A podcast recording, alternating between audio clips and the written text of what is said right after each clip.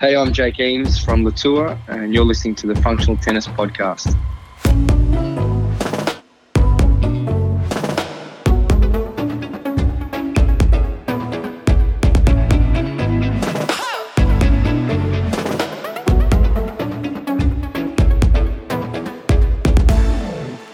Welcome to episode 27 of the Functional Tennis Podcast, and also our first episode of 2020. I'm your host, Fabio Molle. Today, we're speaking to Jake Eames. Jake is a former pro. He was on Caroline Wozniacki's team when she won the 2018 Aussie Open, her first Grand Slam, as a hitting partner. He's recently hit with Ash Barty. He's down to hit with Caroline again this year at the Aussie Open. Jake is also founder of Letour, a cool, fun tennis brand that makes awesome tennis apparel. It's an interesting episode where Jake talks about all those areas. Before we get started, big shout out to Head, our podcast sponsors who make the best tennis rackets in the world, in my opinion. And also, if you're new to the podcast, please hit subscribe button. Even if you've been around a while and you haven't subscribed yet, please hit subscribe button. It means a lot to us. Okay, so let's hear Jake's story. Hi, Jake. Welcome to the Functional Tennis Podcast. No, thanks for having me on. Um, it's a pleasure to be here.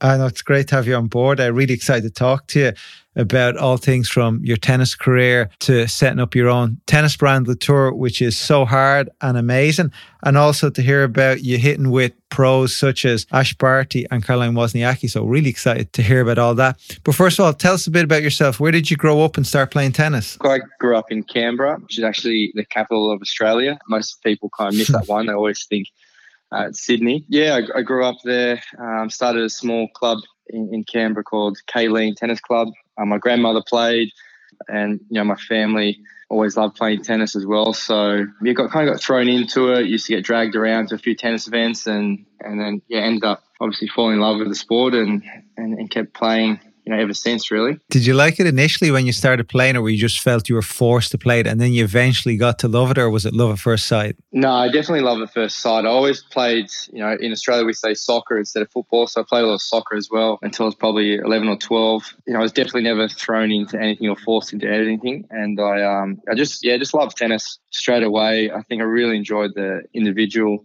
side of the game where you know winning and losing was solely rested on myself. So I really enjoyed that part of taking responsibility of winning, losing, fairly competitive. Yeah, definitely love at first sight. As you know, tennis takes you a lot of places around the world, and it kind of just kept getting a little bit better and better as I was getting older and playing some bigger events and traveling further distances. So it was something that, um, yeah, for sure fell in love with. what player did you look up to when you were a young kid? Um, I loved Patrick Rafter. I didn't necessarily play anything like him, but just loved his his charisma on court, his attitude, the way he kind of handled himself on and on court. You know, he's a real proper Australian tennis player. And then also, you know, Lleyton Hewitt. Uh, when I was growing up, he was you know reached number one in the world, and um, yeah, just just kind of loved everything he brought to the game as well. You know, obviously being an Aussie and everything accomplished through the, the ATP tour and then also in, in Davis Cup. So they were the kind of two guys, you know, really looked up to from from Australian idol. And then, yeah, obviously, you know, Federer, who's still still playing now. There's we're pretty pretty lucky, I think, as a as a kid growing up or kids growing up now, that we have so many fantastic uh, idols playing the game. It's pretty exciting times must be a huge advantage also to have these players from your own country, like Rafter, like you, Philippoussis, and so many more. That you know, if you're from a smaller country, you can struggle a little bit. You don't have players to look up to players that you can see locally, play locally, and on your Davis Cup team. So that's a huge advantage. And then to have the best in the world is even better. So yeah, you're very lucky there. Yeah, for sure. So tell me, so you're a top junior in Australia? I was kind of positioned within the top, you know, four or so juniors in Australia from my age group, like won a nationals titles, growing up under 14s and representing Australia in the, the World Junior Cup which we, we came third. So yeah, I was, was tracking decently as a junior doing well, you know, nationally and internationally as well as a young player. So I was definitely given a lot of good opportunities with coaching and traveling and playing. So I was quite fortunate there as a young player trying to transition into the men's game. And when did you make the decision to transition into the men's game to go pro? Yeah, around 17 or 19, I made the decision to you know try and go pro. Back then, college tennis really wasn't as strong as it is now, or definitely wasn't reflected as such a positive career move from Australia. Everyone was kind of in the mindset where if you didn't go to college, you're kind of giving up on your, your chances to become a you know tour pro. Yeah. So you know, I opted against the college route and went on went onto the circuit. You, you always can look back and try want to change certain aspects of you know certain decisions throughout your career. But uh, I probably would have liked to go to college and develop a little bit more and get a little bit stronger and you know develop mentally a little bit more as well as physically to handle the circuit a bit better. But um, you know at the same time, I still had a lot of good times traveling around and, and competing around the world, even though I didn't go to college. What do you mean by physically handling the tour better? It's just a very physically and mentally demanding sport, tennis. You, know, you play all year round. You have minimal weeks off and you know, a lot of the guys doing well in tennis are actually mid twenties. So when you're 17 or 18, you, are playing guys who are a lot more experienced and a lot more physically developed. So you're really kind of up against it. You go out there, you know, 17, 18, and obviously you've got a huge bunch of confidence coming off juniors. You're thrown out there, but the mindset sometimes is like, yeah, I want to be top 200 by the end of the year, and mm. it's not like that for most people. There are obviously some extremely talented players who can just push through that and just, you know, their games are just, you know, way too good. You look at a, a for example, who just has a huge game, huge serve, huge confidence, and just, you know, just flies through the futures and challenges. But, you know, for 99% of people, it's tough it's tough work. Yeah. There's only a who Jannik Sinner who's flew through it this year. There's not that many yeah. who can actually move that quick through it. You got to do the time before you can. No, exactly. It's like you got to graduate into the top hundred. If you're good enough, you still got to put in the matches and the years. Hundred percent. So I think for myself, 17, 18, you, you think you're ready, but yeah, there's a lot of work to be done. And, you know, I kind of broke down physically as well and got a number of injuries and, and whatnot, trying to play, you know, full schedules my game as well wasn't quite. I don't think maybe big enough with big enough weapons to to maybe bust through anyway. But I, I definitely needed more time to develop physically and mentally. I think uh, when when you reflect back on that transition period, but uh, nevertheless, it was I still still had an unbelievable time and really enjoyed competing on the on the circuit anyway.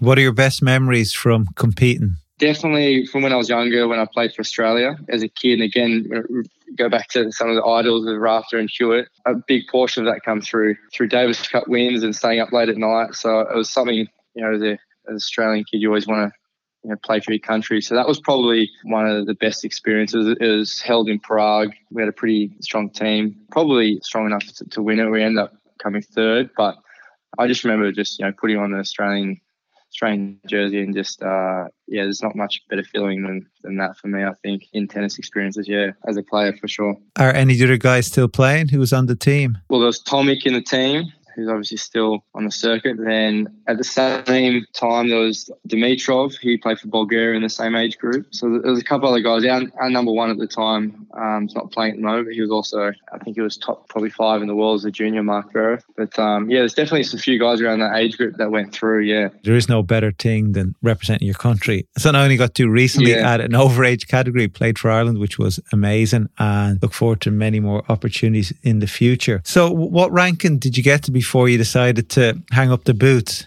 I was in and out of injuries. I had an osteitis pubis, which I stopped for two years, and a bit of patella tendonitis, which was like another year or so. That was through my like early 20s. Like 2013, 2014, I came back like zero ranking again, and I was in 600s for singles ATP and 400s for, for doubles ATP. And I finished that year and I had a full year injury free and I probably could have got a little bit more out of myself, I think, going forward. But I, I was getting a little bit older at that stage. I was you know, 24, 25. And yeah, I, it was something where I reflected on my own game and just thought if I had had enough weapons to do well, if I'd back myself, you know, doing another two, three years of that to to push through. And I ended up uh, deciding to go to uni instead. And that's where, if it was reverse, if I went to uni first and felt a little bit more comfortable, I had, you know, my degree behind me, it might have kept me out on the tour a little bit more longer, you know, in my, my mid 20s. Yeah. And has that attitude changed in Australia? You say back when you were at that age, you weren't, you know, going to university was considered an end of your, you're finishing your career. Has that attitude changed recently? Yeah, 100%. I think a lot of Australians now are leaning towards that option. I think even just recently, one of our number one 18 and under Rinky, sure is top 10 in the world in juniors. And um, yeah, he's decided to go to college as well. So there's there's a lot of recruiting here in Australia now. There's a couple agencies set up that help get Australians into good colleges, like um, Aussie Athletes Agency. So a lot of people understand that it takes a while that you know two three years transition to get through and it can be used in if you're in the right school with the right coach getting good volume good match matches throughout the year. It's definitely a um, pathway that a lot of players now are, uh, are leading towards. Sure, yeah, no, university can be great, and you've timed the summer to play. Well, sorry, in your winter, there's summer you can you can play tournaments, you can get your ranking going. So it's not that you can't play any pro tournaments. I even see like the guys at Berkeley will be down at Australia for the qualifying week. I'm not sure exactly what they do there, but there's a couple more universities as well that they bring the team down there and they do a bit of training down there. So it gives them a good feel and it gets them playing with other players who are pros who maybe went to those universities before. And yeah, there's a lot of great opportunity. If you're good, obviously the better you are, the better university you can get and the better exposure you get. But so what did you study in university? I studied uh, property and real estate, which is a degree tailored towards kind of property development. But yeah, just just wanted something different as well. Um, I've had it my whole life in tennis, and yeah, just just wanted something to give me a little bit of balance. I think on the on the tour, it really you know, consumes your whole life. Every day you're thinking tennis, whether it's you know what you're eating, your practice, your matches, your, your recovery. It was just a yeah, that little bit of period of my time where I decided to go back to university is just to you know maybe just put a few more eggs in in my basket, I yeah. guess, and uh, yeah, learn learn some new skills. Great. And then did you start working in that area, or what happened after you finished? No, like it's something that I want to have there. Um, I haven't used my um, degree education yet. Yeah, my degree yet but it's something I want to have maybe a little bit more later in life. I'm extremely passionate about tennis, so I'm still involved in tennis, and I started working straight away in that field. And my my partner is actually Uruguayan, so I moved to Uruguay for a year and and it was kind of a little bit of time off there as well. But I did keep in touch in tennis and trained a bit with the Uruguay and Davis Cup team. And the captain actually had a, a private tennis club that I used to coach at as well. And that was a good experience because in Spanish, I had to try and teach kids in Spanish, and I, most of the time, most of the time, probably had no idea what I was talking about. But um, yeah, it was uh, a really, really, really good year to I think break that mindset of being a player and for me, it was a really good escape because sometimes when you go back home, you get back around your team. I had a really good team around me that obviously wants to see you get the best out of yourself. So there's, times where, you know, you're down and they lift you up and get you back on court, get you back training and whatnot. But for me, it was definitely a time to to get away and you know make a few decisions out outside tennis. And yeah, again, I, I fell back into tennis because it, it definitely is a, something I've, I've always loved. Um, and and for now with coaching, it gets to give back to young players who try to get the most they can out of the sport as well. Are you coaching in Tennis Australia facility there? Um, no, I have my own club in on the outskirts of Melbourne, um, in, in Mulgrave. It's Wellington Tennis Club. But I do go into Melbourne Park, which is the, the national facility there, and I, I, train with players who are or pro players who are coming in and need hitting partners. So I think you mentioned before players um, like Sam Stosur an Ash Barty, they come in with their coaches and do a training block and need some players out there to train with them. So I do have my club where I coach juniors in the afternoon, and I do head into the national academies to yeah to help out some of the Aussie Aussie pros as well in the mornings.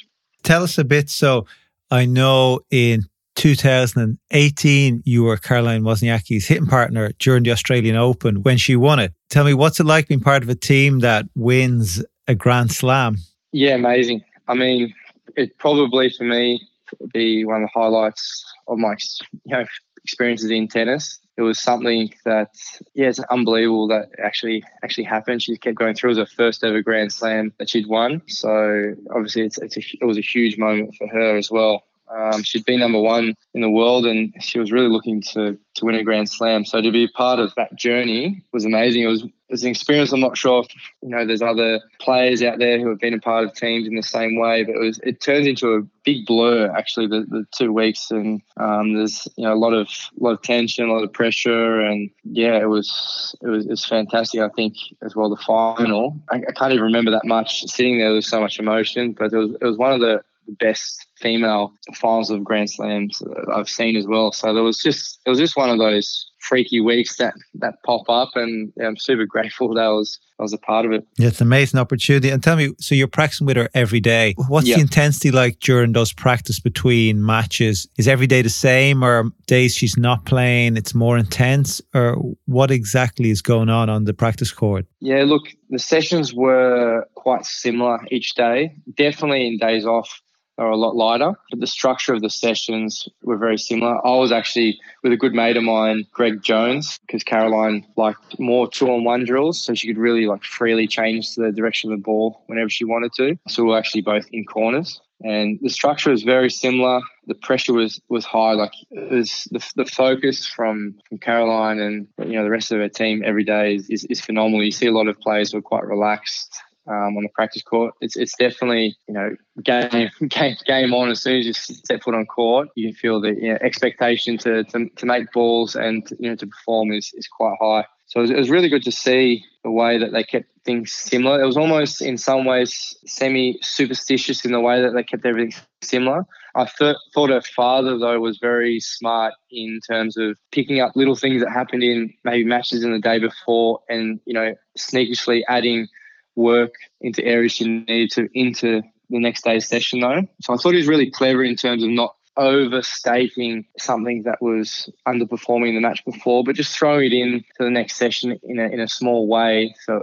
got some extra work the next day's session. It was quite clever not to get her panicking, but to also get her like to, to you know recognize okay that needs a little bit of work for for my next match. And did you see as the rounds progressed, was her intensity or could you see more pressure on her as it got close to the final? Because she was renowned for being number one and not having won a Grand Slam, which added so much pressure to her to win one. Did, could you see the pressure building during practices? Yeah, like, and I think it, it shows through frustration in terms of, you know, things that would not bother her earlier on in the first week or you know maybe even towards the end of the first week would start to you know, maybe bother her, you know, in the in, in the second week, which is completely normal, I guess. Um, it'd be little things like little, little small errors that would be normally dismissed, all of a sudden become, you know, a little bit frustrating, and you can feel feel the tension definitely building there. But she was really good. And I think again, her team understands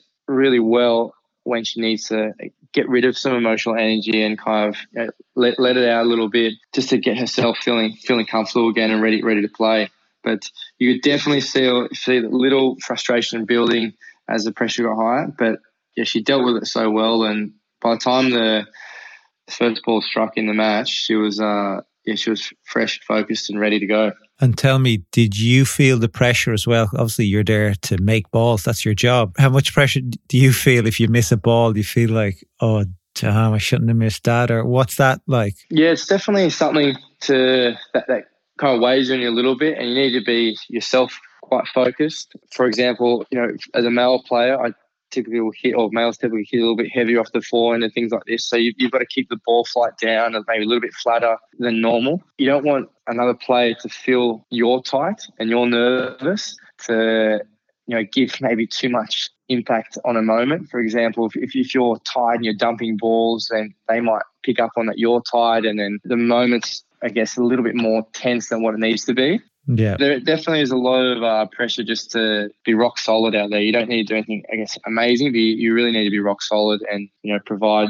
you know the ball that the players after, I guess. Yeah, no, it's one on last week's podcast. We Jeff Salzenstein, and he was saying how he was in with Sampras, and he goes, Sampras did not make a lot of balls in practice. He was just really relaxed guy and wasn't the most intense, but he said to uh, the guy who's with Jeff Salzenstein who organised it, he said, "Look, I don't want to hit with him again. He misses too much." And he yeah. he thought it was sort of funny the way this guy misses all the time. he's giving it to me because I miss too much. So yeah, sometimes yeah. I've hit with some of the pros over here, and I personally probably not the most consistent guy in the world, but I'd feel pressure to all I'm here is to make balls, nothing else. Like, and it puts a bit of pressure on me. So I can only understand you in these heightened situations with the world's best athletes puts a lot of pressure on you. And I know it's something you could probably do all day, every day, but the situation then makes it a bit tougher. you feel the crowd starting to build around the courts. You feel not as much maybe communication between you know the team before your huge matches, like a semi final, for example. So you, you, can definitely you have to really adjust and, and kind of refocus when it when it gets down to the you know later stages of tournaments, so you can you know, just keep, keep doing your job, I guess. This podcast is brought to you by ASICS Tennis. ASICS is a Japanese company founded in 1949 with the purpose of giving more people the opportunity to experience how sport and movement can have a positive impact on mental well-being. That purpose is also in their name. ASICS is an acronym which means Anima Sana In Corpore Sano, a Latin phrase meaning sound mind, sound body. Today, the brand is still dedicated to that founding belief of demonstrating the positive effects sport and movement can have on our mental well-being all over over the world. They just launched their most innovative tennis range ever, which includes the new Court FF3 Novak, the shoe designed from the ground up with the help of Novak Djokovic. Get your pair now at asics.com. You were there last year as well. I met you down in Australia was her mood or was anything different in 2019 versus 2018? I think the drive and the focus, you know, to win and, and do well was definitely there. I think for sure a lot more relaxed though. I think that that win 2018 was probably a huge weight off her shoulders. She really, really wanted that, and I know, you know after that moment, there's there's other things in life I think she was really looking to pursue in terms of you know marriage and probably families and whatnot. So I think yeah, definitely really relaxed in 2019. But um, it was really the same vibes. We've pretty lucky, like I said before, my, my mate Greg was involved in the team as well. And 2019, I had another friend involved. So it was, it was a really cool vibe amongst like myself with my mate obviously and, and, and Wozniacki and her, her team as well um, and her husband David Lee. So it was definitely enjoyable again. Um, so I'm really looking forward to being a part of what's most likely I guess the last Grand Slam in 2020 great. So you are I remember you told me you weren't sure. So you're going to be part of the team and tw- fantastic. That's great news. So yeah really looking forward to hearing more about that when it happens. But tell me we'll talk about one other practice partner that you play with. It's just a few weeks ago you mentioned you're hitting with Ash Barty. Yeah what's the difference between Ash and Caroline from a on a practice court? I think um, with Ash, he got completely different skills to Wozniacki. Wozniacki's super consistent. She's got great, great kind of flat ball control. Um, she maneuvers the ball really well off, off kind of top spin, flat ground strokes. Whereas, whereas Ash changes the pace a lot. She's got a phenomenal slice, probably one of the best female slicers I've ever seen. And she's got a pretty good kick serve as well. And she uses she uses her kick serve and her slice to really like pounce around and, and hit forward. great net game, likes to come forward, good hands and good drop shot. So she's definitely got more variety than Wozniacki, who's kind of more of a, a counter puncher. I think Wozniacki's maybe almost never lost to Ash though, I think.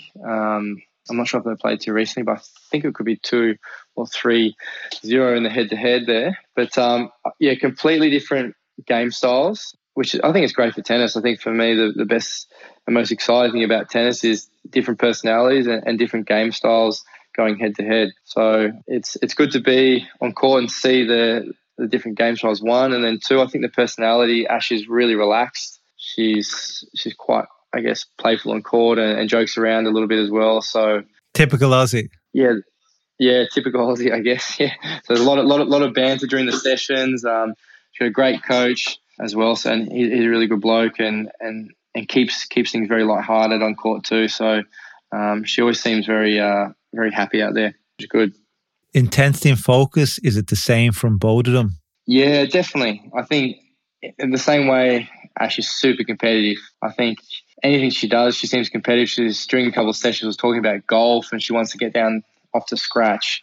So she's just one of those girls that that kind of whatever she puts her teeth into, she really wants to do well at. She she played cricket here for Australia for a while. She quit tennis, didn't she? To yeah, she quit tennis and had a break and went to cricket. And you know, I think she was a bit of a gun there too. So she's just an all round good good athlete. Yeah, no, it sounds amazing. I'd love to. I'd love to talk to her someday about it. How she she's so good at everything and quitting tennis to come back to tennis sounds amazing. But one thing, just going back to Caroline, I remember you telling me before something about her not liking her match gear. She preferred to play in her training gear. Was is that what it was? I think it was more the that that year. That was 2019.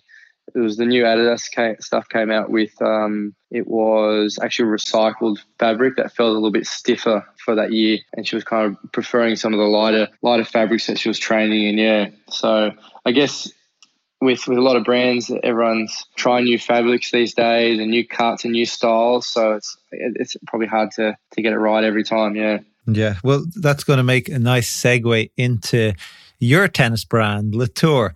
Yep. Which is a huge achievement. It's not easy launching any sort of brand, and especially in tennis, it's a lot harder because it's just the main guys. It's a Nike, Adidas, those guys, and it's really hard to break in there. It takes a lot of work, a lot of effort, and you're slowly doing that with Letour.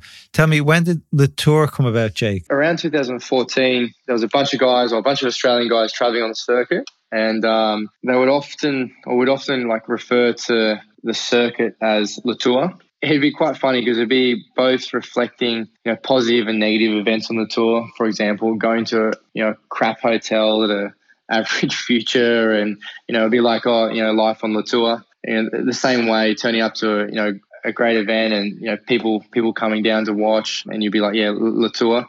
And it was quite funny in Australia we, we, we shorten every word. You know sometimes Letour or even our brand now is referred to as Le okay LE so, wow.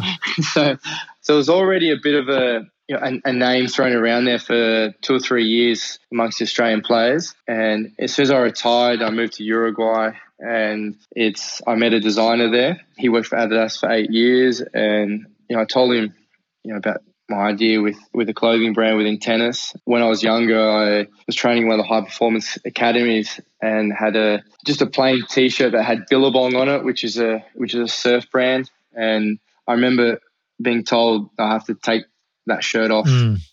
to come on and train because it's you know, Billabong's not a tennis brand, you know, it's a surfing brand. And it kind of always stuck with me about, you know, the power of a brand and, you know, just, just a word on how brand can build its identity, its purpose and, you know, be acceptable or not acceptable in certain environments. So I just felt like tennis definitely could maybe have, you know, a little bit more fresh vibe to it. And yeah, in, in, Uruguay in 2016, met the designer. We drew a lot of inspiration from the the 80s and you know, Andre Agassi, um, some of the pieces he was working or wearing then with Nike um, to kind of set a bit more of a you know flamboyant mm, um, yeah. direction again. And you know, it started off as just just something fun. It still is really fun now, and it's just kind of taken off from there. Really, yeah. That's it's really exciting. This will be you just launched your third collection. Yeah, it's our third collection. Yeah. So as you said before, when you when you enter into you know business like clothing, especially in tennis, and you, you write down you know your competition or threats to the business, and you, you, you put down brands like Nike and Adidas, it just seems crazy really to to get involved. And it's been slow. You know, it's been really good. We've got some great players involved with the brand. We've got some you know great people in Australia that kind of follow it, but we, you know we'd like to keep bringing out things quicker and, and better. And we've made a lot of improvements in the in the most recent collection. But it, you know, definitely is a you know a continual work in progress. Our brand and our style is basically to really serve as a reminder to enjoy the tennis journey. And I think when you, hopefully, when people look at the clothes, they really think, you know, that looks fun. There's a lot of players and juniors on the circuit that can you know, get caught up in the pressure of tennis and competition, and then on the, on the professional circuit trying to make money to to get by. And it, you can kind of forget that you know you started tennis because you loved it and it's fun. So it's it's something that. Uh, you know, we just wanted to to put out there. We had a great time, you know, designing our first three collections, and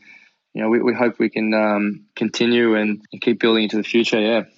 I see you have some of the top juniors in Australia wearing them as the junior championships are on there, and a lot of them actually were wearing your clothes, which yeah, is amazing. Do. do. you ship much internationally? Um, we do ship a bit internationally, definitely through through Spain, Brazil, France, a little bit through Great Britain as well. To start off, we really focused heavily on you know, the market in, in Australia. Uh, you know for yourself when you're shipping things around internationally, it can be a little bit tricky. And we're just really trying to just grow organically as well. So we're not really trying to force things, you know, bigger than what we are. The reality is we're, you know, a bunch of uh, ex-tennis players that have got together and, you know, doing something that we love and that we think think's fun. Um, and, you know, a lot of the players as well, we're, we're really lucky that they're, a, you know, a tight-knit group and they really embrace the, you know, tour lifestyle and, and, and its values. So we've really just kept it quite local at the moment. And yeah, if it grows bigger and organic, that's cool. If it doesn't, it doesn't. But at, at the moment, um, yeah, we we've, we've focused heavily onshore I think if you keep releasing products and doing what you're doing, I think you will grow. I do love the community that you've built around the business. They say now it's really important that you have to build the community around your business, and you've definitely done that. Well, I see a lot of your posts on Instagram that you repost a lot of stuff that gets me- you guys get mentioned. Yes. All your diggers out there, which is such a great name. I did see Janko Tipsarevic yeah. mention diggers. I'm like saying oh, he's using your word there, Jake. But uh, the whole diggers is amazing community, and yeah, it's great to have these you know, young kids, be it 10 year olds to, to pro players who are out there playing and they're digging away and they're part of the Letour community. I think it's a really tough job to do and you've, you're doing a great job growing it. So, no, yeah, thanks for that. Congrats on your diggers worldwide. I'm a digger the odd time here in Ireland. There's not many diggers in Ireland now, but definitely anytime anytime I wear I have your season one and two shirts which you kindly sent me which are amazing. They always get some good reaction and people love them. So yeah, keep doing the great work. No, thanks for that. You'll have to get your hands on some uh, Dig Three. We uh the the shorts, the recycled plastic bottles. Yeah, yeah. Tell me, I was just going to say, friend of mine actually has the rash vest. He's a Rash yeah. Fest company called Rasher. He's like yourself, it's a small company, but he said he wanted to make rash vest fun because they're normally these little plain, they're plain colored.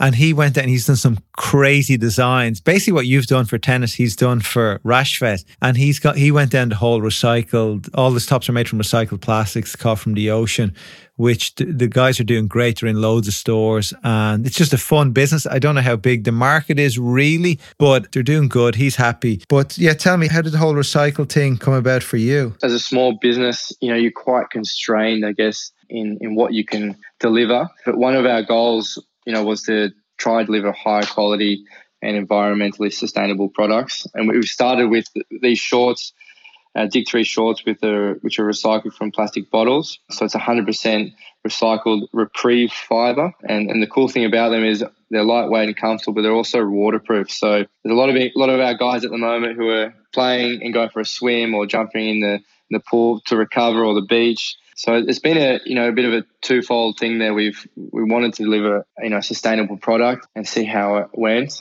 but it's actually turned out to be you know a, a really fun product as well for for people playing tennis or even people not playing tennis who you know want a good pair of uh, board shorts. Yeah, will Caroline approve? I hope so. Yeah, hope so. you, have to get her to try them on and see if they fit and if they if she approves of if they're better than the Adidas ones. Yeah, exactly. No, I think that's where we're at the moment. We really, really want to release a, a women's collection, so that's next on our agenda. We get quite a few messages through from you know female tennis players, you know, asking us when when we're going to release a women's collection. Um, it's a lot more intricate than yeah, a male's outfit, and yeah, that's that's something we really want to hopefully get out sometime this year. But yeah, it, it, takes time, especially if you want to put something out there, you know, in the market that you you you really want to give value to customers, so they you know get the product and they really like it straight away. We, we've we've kept adjusting and made changes into this this third collection and learn a lot along the way. Yeah, it's something that when we, we put out a women's collection, we want to try and get it you know right from the start and and something where you know, everyone loves. I totally agree with you. I know you can go to all these manufacturers around the world, be it China or Portugal, and they give you their their sizing charts. You don't go with one; they give you one. You go with it, and they're never perfect. They always need changes, and changes take time and cost money. So I can totally understand why it takes time. First of all, to get the fit as you wanted. And secondly, for the female, just to get that right, I can only like I can only imagine how tough it is to get the right sort of shirt or pants or skirt. Yeah. There's so many different options, and you obviously want to go with the one which you think will have maximum appeal, which will be worn. So yeah, I know it can be tough, but I look forward to I look forward to seeing what you come out with.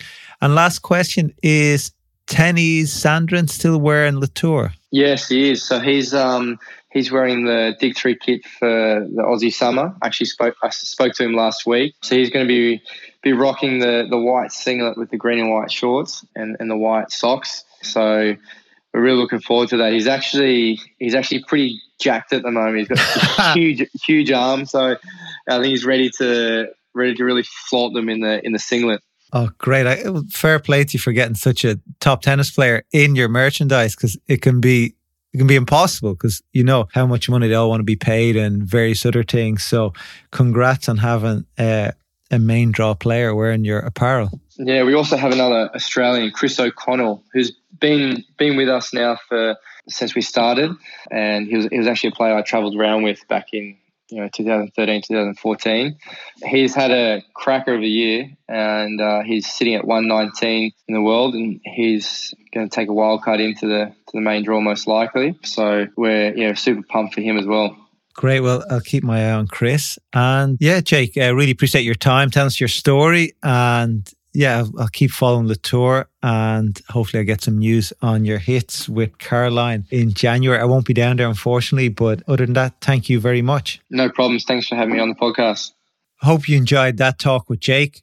Jake is definitely very busy with coaching, being a hitting partner, and working on Letour shipping shirts all over Australia and the world. You can check out his tennis apparel if you want to check them out. If you go to instagram.com slash Letour tennis, you can see their latest designs there. They're cool shorts and cool tops. It's really awesome gear. Finally, if you enjoyed the podcast, please leave us a review in your favorite podcast app. I'll be back next week. And until then, I hope you have a really positive start to 2020. Bye.